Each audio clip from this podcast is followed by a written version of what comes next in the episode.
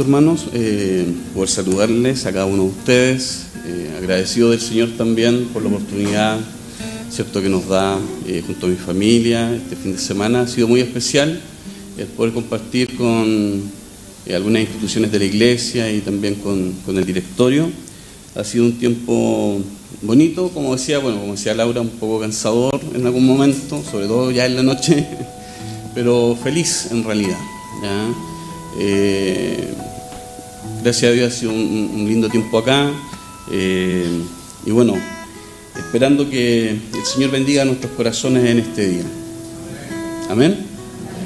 Sí, porque hemos venido, ¿verdad? Eh, creo yo que en el culto hay dos fenómenos interesantes que se dan, que es lo que yo traigo a Dios, ¿cierto?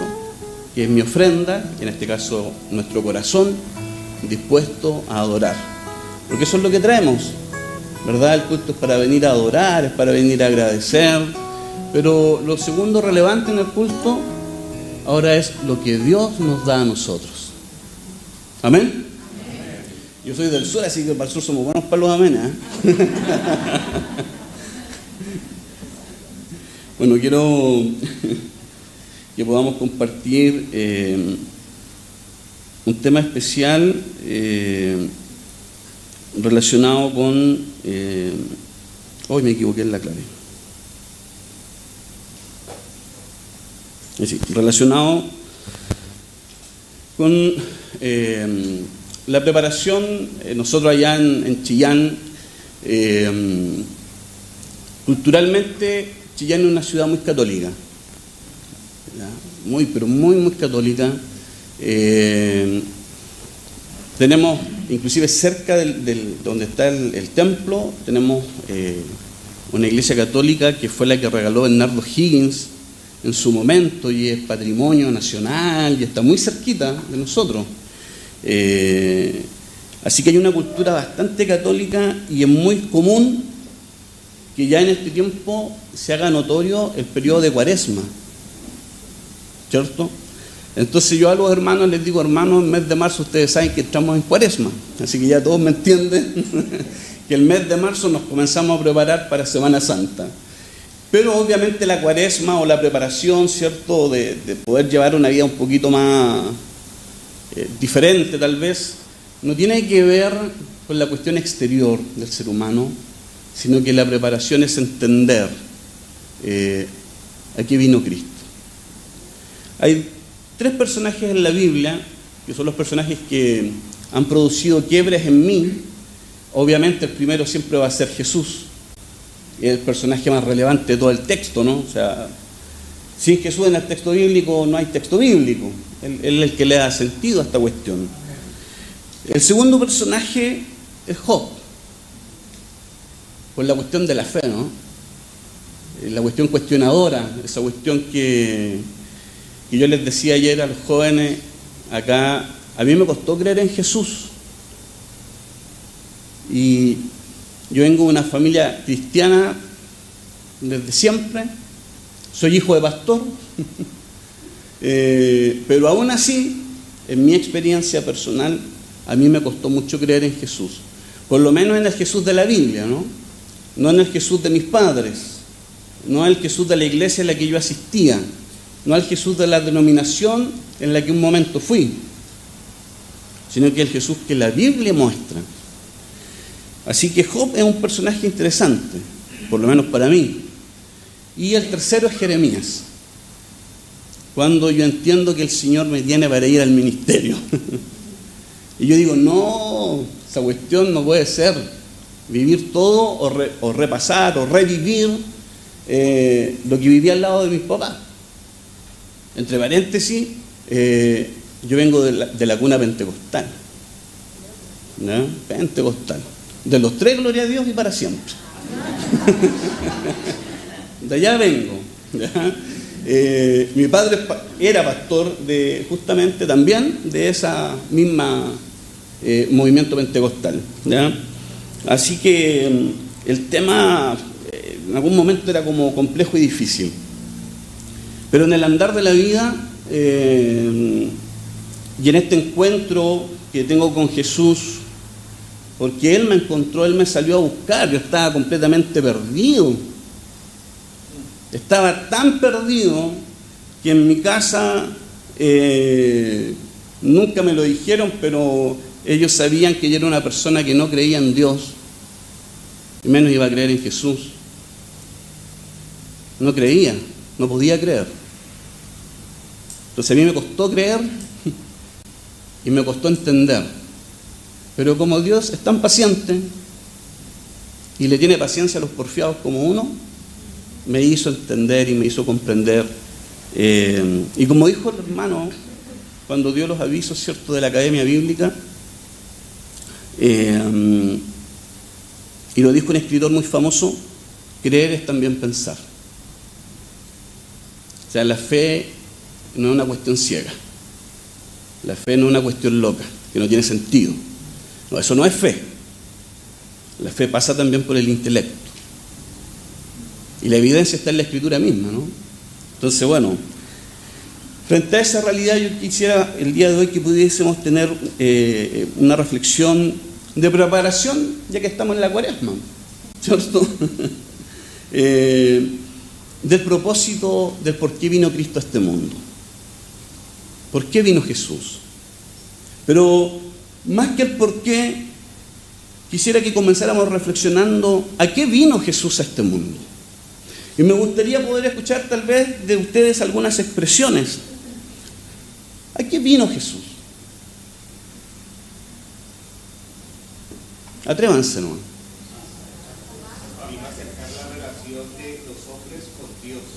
Ya, correcto. A salvarnos, a pagar nuestros pecados. A ver, acá. Para salvar al más vil pecador. Amén. ¿Qué más? Deshacer la tradición. Ya también. Le dio verdadero sentido, ¿cierto?, a la ley. Correcto. ¿Ya? ¿Algo diferente? ¿Alguien se atreve a decir algo diferente, aunque suena locura tal vez? Para llegar a Dios tengo que pasar por Jesús. Ya, correcto. A cumplir la ley. Ya, ya, correcto. Todo lo que han dicho es correcto. A vivir sabiamente. Vino por amor, porque no podíamos comprender y se tuvo que hacer hombre para que nos Correcto. Todo es correcto lo que han dicho. Pero, pero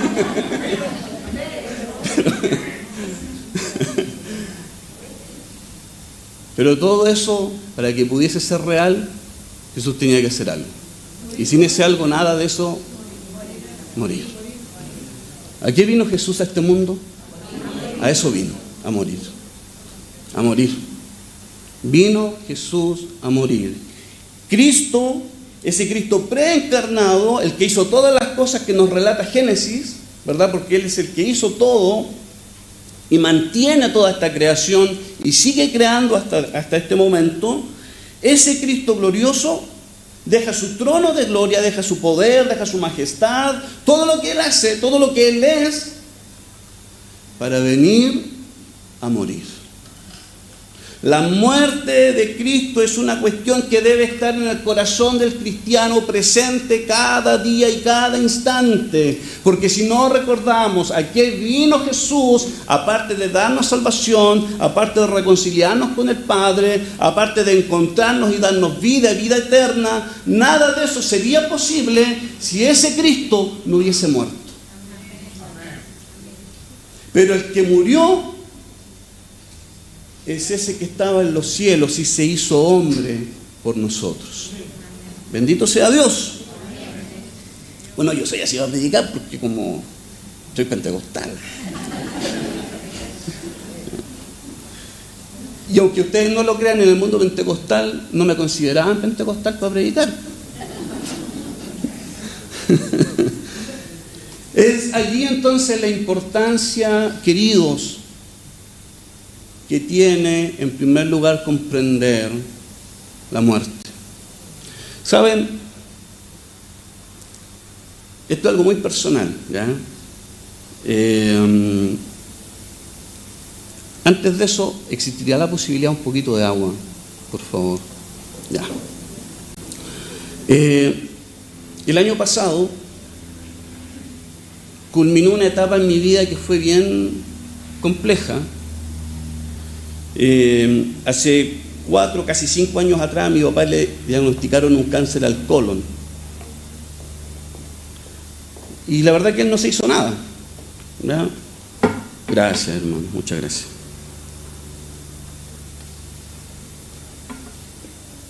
Y fue un proceso casi de cinco años, donde vi a un hombre, ¿cierto? Mi papá, eh, medíamos lo mismo, pero un hombre que tiene una voz profunda, ronca, así para hablar. Siempre cuando era chico en el colegio me preguntaban si mi papá era castigador, porque como que intimidaba con la voz, y sobre todo con su rostro serio. Eh, pero no, la verdad que era mi mamá la que nos reprendía todo en la casa. Así que fueron como fue un tiempo eh, complejo para mí en tratar de comprender, porque yo soy una persona que todo tengo que pasarlo por la cabeza. Soy honesto. Yo todo tengo que pensarlo, o sea, me cuesta asumir las cosas del, no, porque esto es así nomás, no, a mí me cuesta. ¿ya? Y cuando mi padre ya en el, año pasado ya estaba en cama, no, fue un, un tema complejo porque eh, con mis hermanos nos turnábamos una semana cada uno a viajar para poder atender a mi papá, desde acompañarlo, darle comida, limpiarlo, cambiarle sus paños, todo eso tuvimos que hacer. Nunca pensé que iba a ser algo así, nunca lo pensé. Eh, en esa realidad, hermanos queridos, el Señor me hizo entender el tema de la muerte. Porque yo siempre he tenido problemas con la vida, ¿eh? soy honesto. Porque la vida en realidad sin Cristo para mí en- no tiene ningún propósito. La vida sin Cristo para mí es una pérdida de tiempo, para mí es un despropósito la vida sin Cristo. O sea, crecer, desarrollarse, esforzarse, estudiar, trabajar, y por ejemplo una enfermedad como esa o, o cualquier otra, y, y de la noche a la mañana, y te golpea, y uno dice, y para esto, todo lo que hemos vivido, pero la muerte, Dios me hizo entender que la muerte es parte de la vida. Y que no solamente la muerte es parte de la vida, sino que la muerte es propósito y voluntad de Dios. Qué extraño, ¿no? Porque la muerte la miramos de lejos. Pero la muerte es parte de lo que Dios también nos ha dado. Cuando nosotros en ese sentido, a través de las cuestiones que vivimos y experimentamos, como la que me tocó vivir a mí, a lo mejor ustedes han vivido cosas mucho más grandes, mucho más complejas, y la misma vida de Cristo, su vida sacrificial, porque la vida de Cristo fue sacrificial desde su nacimiento. Siendo rey, nace en un humilde pesebre, ¿verdad? Eh, la muerte tiene un propósito. Y en el caso de Cristo es entender el propósito de su muerte. Pero no solamente entenderlo por querer entenderlo, sino que es necesario entender el propósito de la muerte de Cristo, que Cristo vino a morir, y como dijo alguien, vino a morir por nosotros, a tomar nuestro lugar. Porque éramos nosotros los culpables, éramos nosotros los que habíamos nacido bajo condenación, ¿cierto? Eh, por esta herencia del pecado. Eh, llegamos a este mundo en esta condición caída. Pero el propósito de la muerte de Cristo, amados hermanos, es fundamental en primer lugar porque la muerte de Cristo es la que le da propósito al Evangelio, a la buena nueva. Y es una verdadera locura decir que es una buena noticia que alguien vino a morir. ¿Quién comprende eso? ¿Cómo puede ser una buena noticia que alguien venga a morir? Pero el Evangelio se basa en primer lugar en la muerte de Cristo. Sin muerte no hay Evangelio. Sin muerte no hay expiación, no hay reconciliación, no hay redención, no hay propiciación. Sin la muerte de Cristo no hay perdón de pecados. nos damos cuenta entonces que la muerte no es tan mala. Amén. No es tan mala la muerte. Claro, la muerte en sí deja esa sensación, ¿no? De, en mi caso, me ha dejado esa sensación de la no presencia de la persona. No puedo decir que lloré amargamente la muerte de mi padre. De hecho, me costó mucho llorar y fueron un par de lágrimas. me daba más pena ver a mi mamá, más de 50 años casado. Imagínense la paciencia que le tuvo mi mamá a mi viejo, ¿no? Más de 50 años. Eh, como al final igual amaba a su viejo. Y lloraba al lado de él. Pero esa sensación de, que alguien no está presente. Claro, la muerte en ese sentido nos deja diferentes sensaciones. Pero esa es la sensación humana, la nuestra, la de nuestro corazón, la de nuestras emociones, la de nuestros sentimientos. Pero ¿cuál es la sensación que la muerte de Cristo debe hacernos sentir a nosotros?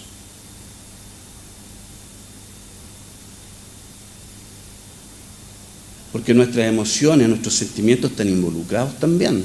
Dios nos hizo así. Dios nos hizo con la capacidad de sentir. Dios nos hizo con la capacidad de llorar. No podemos negarnos a esa realidad. Eso es lo hermoso de cómo Dios nos creó. Amén. Dios nos creó de esa manera tan hermosa, ¿no? De poder sentir, sentir amor, cariño, emociones, sentimientos. Así que si alguno es medio llorón, no se preocupe. Dios lo creó hermosamente de esa forma. Obviamente, lo que el Señor nos hace sentir en ese sentido, valga la redundancia, de su muerte, debe producir en la vida del creyente no separación, ni la sensación de lejanía, de distancia, de no presencia, sino que la muerte trajo consigo para quienes creen en Jesús todo lo contrario. Compañía, presencia, donde nuestras emociones y sentimientos están involucrados y podemos sentir a Dios a través de su Espíritu Santo en nuestras vidas, pero eso es gracias a que Cristo murió. Nosotros, hermanos, no debemos olvidar nunca no solo a qué vino Cristo, sino que a por qué vino Cristo a morir.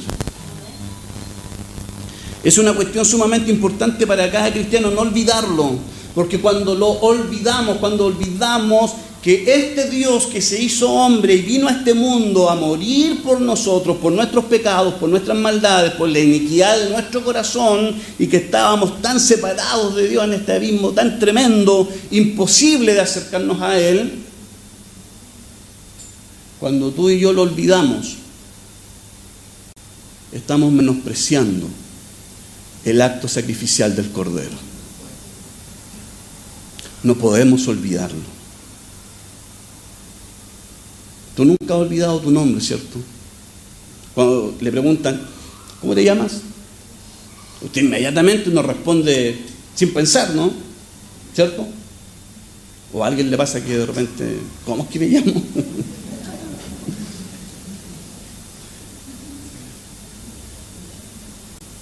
La muerte de Cristo debe ser así para nosotros. Tiene que estar presente en el corazón. Porque cuando no está presente comenzamos a olvidarlo. Entonces nuestra conducta ya no es la conducta que Cristo espera de nosotros. Ya nuestra búsqueda también personal, ¿cierto? Nuestra oración, nuestra lectura bíblica, en la casa ya pasó un día que no lo hicimos, después pasaron dos días. ¿Y por qué? Porque estamos olvidando a qué vino Cristo. Y la cuestión es que si bien Cristo vino a morir, pero Cristo vino a morir por ti. Vino a morir por tus pecados, para que no fueras tú el que muriera en una cruz. Porque si morías tú en una cruz, esa cuestión iba a ser en vano. porque iba a ser completamente imperfecto, porque el que debía morir en una cruz, la escritura nos enseña que debía ser uno sin pecado. Cuando estudien hebreos con el hermano, eso les va a volar la cabeza. Se los digo desde ya, así que inscríbanse en la Academia Bíblica. Cristo vino, ¿verdad?, a reemplazarnos, porque no hubo pecado en Él y nunca cometió pecado. Frente a la tentación, tomó las herramientas que tenía y respondió, ¿verdad? Allí, eh, Mateo 4, si no me equivoco, eh, Satanás va y lo ataca humanamente. Oh, son 40 días de ayuno, obvio que tiene hambre. Pero ¿qué le dijo el Señor? No solo de pan vivirá el hombre, sino de qué? Amén. Cuando le ofreció, ¿cierto?, eh, los reinos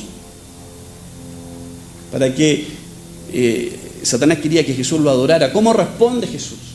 Cuando lo lleva al pináculo más alto del templo, ¿verdad? Y le dice que se lance porque escrito está, le dice Satanás, y Satanás también conoce la Biblia. Porque escrito está, a sus ángeles enviará. Muy astuto, ¿no? Pero ¿qué le dice el Señor? ¿Alguien se acuerda de esa parte, no? Aquí en la Biblia.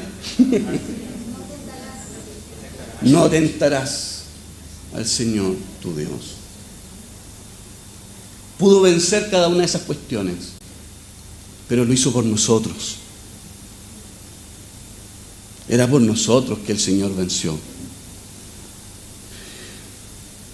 Y por último, en el contexto de la muerte, porque ustedes saben que el título es, oye, un paréntesis, ¿ah? me dicen, pastor, ¿cuál es el título del... A mí me cuesta ponerle título a los sermones. ¿ah?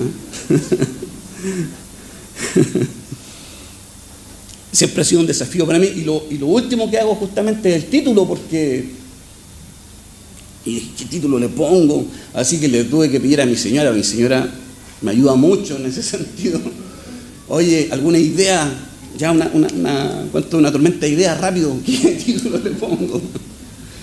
Y claro, porque aunque parezca extraño, hay una paradoja que se generó en la cruz del Calvario. Y es que la muerte en la cruz de Cristo, mientras Él moría, estaba produciendo vida. Qué, hermoso y, y, a mí me vuelve la cabeza ese tipo de cuestiones, tratar de entenderlas, ¿no? Mientras Él muere, está comenzando a abundar la vida para la humanidad. Gloria al Señor por eso. Cristo, el sacrificio perfecto, su muerte fue perfecta y esta fue grata delante de Dios. Todo sacrificio hasta antes de la cruz de Cristo no cumplía con la capacidad de que la ira de Dios y la justicia de Dios fuera satisfecha. Porque cuando el hombre pecó, cierto, allá en el huerto del Edén, el castigo era claro, pero Dios tuvo misericordia. La gracia de Dios comenzó a abundar desde Génesis. Siempre hubo gracia sobre la humanidad.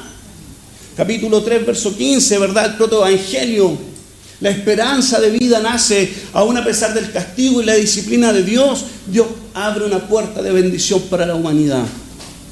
Pero no hubo nada que el hombre pudiera hacer para alcanzar perdón, salvación y ser redimido. Nada. No hay nada que el ser humano haga. El cielo no se gana.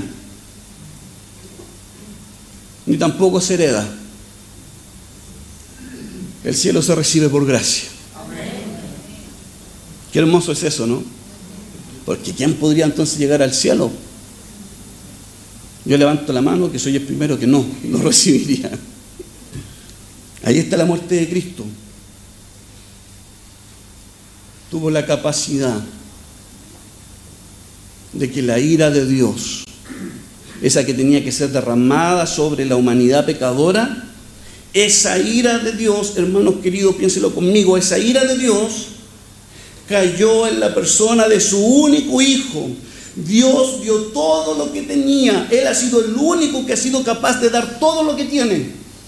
Dios dio a su unigénito Hijo por nosotros y lo dio para morir, para que este fuera el sacrificio perfecto, para que su justicia y su ira no cayera sobre el ser humano, sino que cayó sobre su Hijo en la cruz. Y es por eso que Jesús en un momento, en primera instancia en el huerto, le dice, si es posible,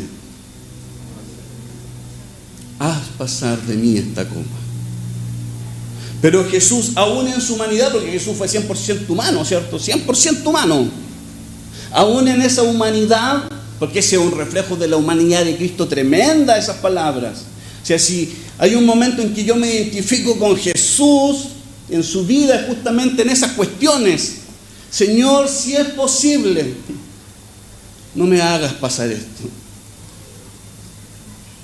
Admito que me falta la otra parte muchas veces, o la gran mayoría de las veces, pero no sea como yo quiero, sino como tú quieres. Porque eso es aceptar lo que Dios quiere, ¿no? Allí está. Y esas últimas palabras tan humanas, ¿verdad? De Cristo el Cordero en la cruz, donde siente, no sé, no quiero que suene herejía, ¿eh?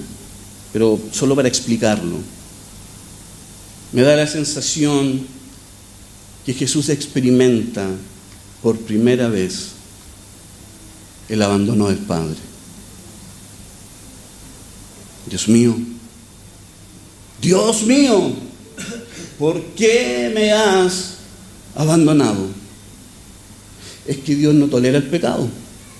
¿Han escuchado ustedes la frase que Dios no tolera el pecado pero ama al pecador? ¿Alguien me puede decir dónde aparece eso en la Biblia?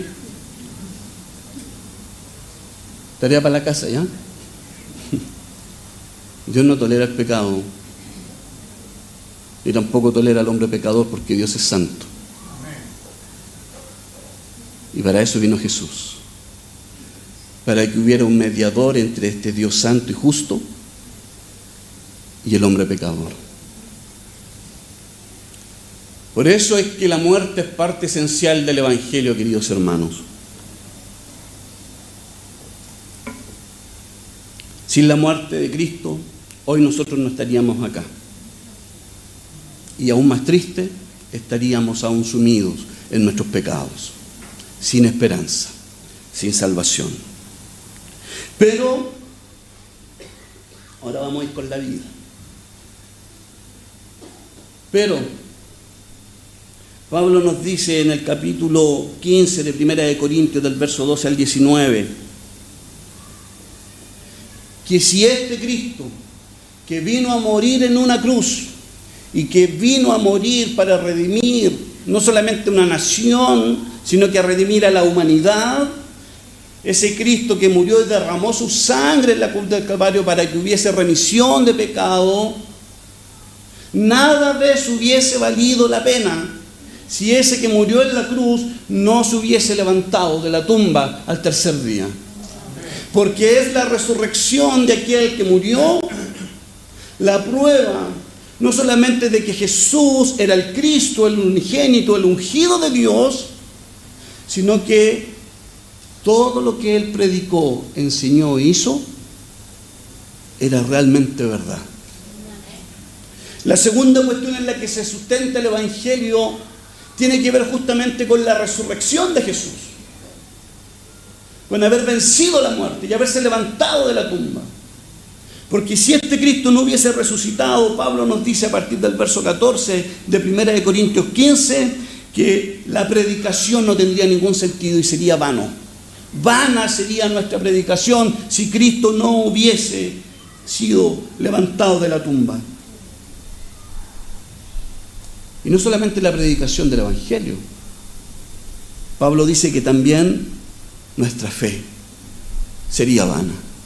Estamos creyendo en una cuestión que no tiene sentido, estaríamos creyendo en una cuestión que no tiene propósito y más triste, no estaríamos creyendo en una cuestión que tenga la capacidad de trascender el plano material al plano espiritual. No solamente sería vana la predicación y la fe, sino que Pablo le dice a los hermanos de Corintios, seríamos hallados falsos. Somos maestros mentirosos, en otras palabras. Estamos enseñando mentiras y fábulas, engañando a la gente. Pablo dice que si Cristo, ese que murió en la cruz, el que hizo milagros, el que fue capaz de dominar hasta la naturaleza, y que hubieron momentos, ¿cierto?, donde su gloria y su divinidad se desbordaron, como caminando sobre las aguas, como el monte de la transfiguración, desborde de la gloria de este, de este Cristo que también fue 100% divino.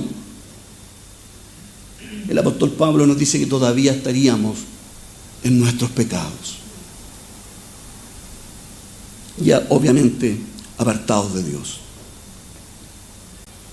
Y tristemente los que han muerto creyendo que este Jesús, ¿cierto?, era el Salvador, para eso no habría resurrección.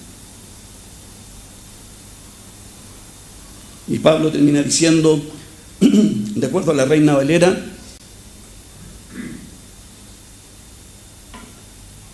seríamos dignos de conmiseración. La resurrección de Cristo es parte fundamental, no solo, no solo de la iglesia primitiva, sino que también de la iglesia del presente. ¿Por qué? Porque el Evangelio sigue siendo el mismo. No hay otro Evangelio, no hay otro mensaje. El mensaje es que Cristo vino a este mundo, murió en una cruz, resucitó al tercer día para que la humanidad tuviese esperanza, salvación, perdón de pecados. Este que murió, venció la muerte, resucitó. Y con esto voy terminando. Este Cristo que vino a morir, el propósito de su muerte, morir por nosotros. El propósito de su venida, morir. Mientras éste moría en la cruz, comenzó a nacer vida, pero una vida diferente, una vida nueva, una vida de esperanza, una vida de perdón, una vida de salvación, donde quienes hoy experimentan esa vida forman parte de una cuestión que es sumamente relevante e importante hoy. Y esa es la iglesia. La iglesia de Cristo, de acuerdo al apóstol Pablo en su carta a los Efesios, él les dice a los hermanos, hermanos, la iglesia es el cuerpo de Cristo. Y la cabeza de este cuerpo es Cristo mismo. Pero esa realidad de la que hoy nosotros participamos y en la que estamos, se logró en la muerte de Cristo, confirmando esa realidad en su resurrección. Y es por eso que la muerte de Jesús es una muerte que vino para producir vida, vida abundante.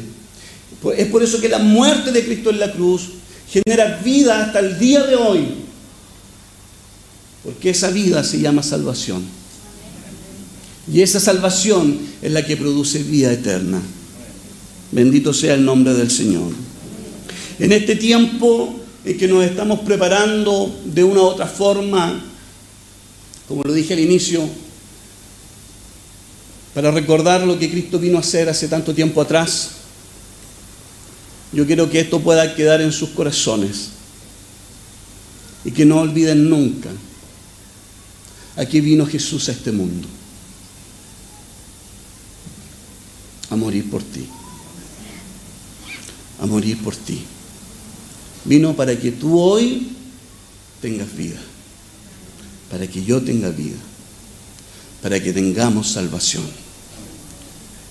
El Señor nos invita entonces a tener un corazón no solamente presente con esta realidad, sino que esta realidad debe estar presente para tener un corazón que todos los días dé gracias al cielo, porque el cielo nos envió el regalo más hermoso que podamos tener, a Jesucristo. Oremos al Señor.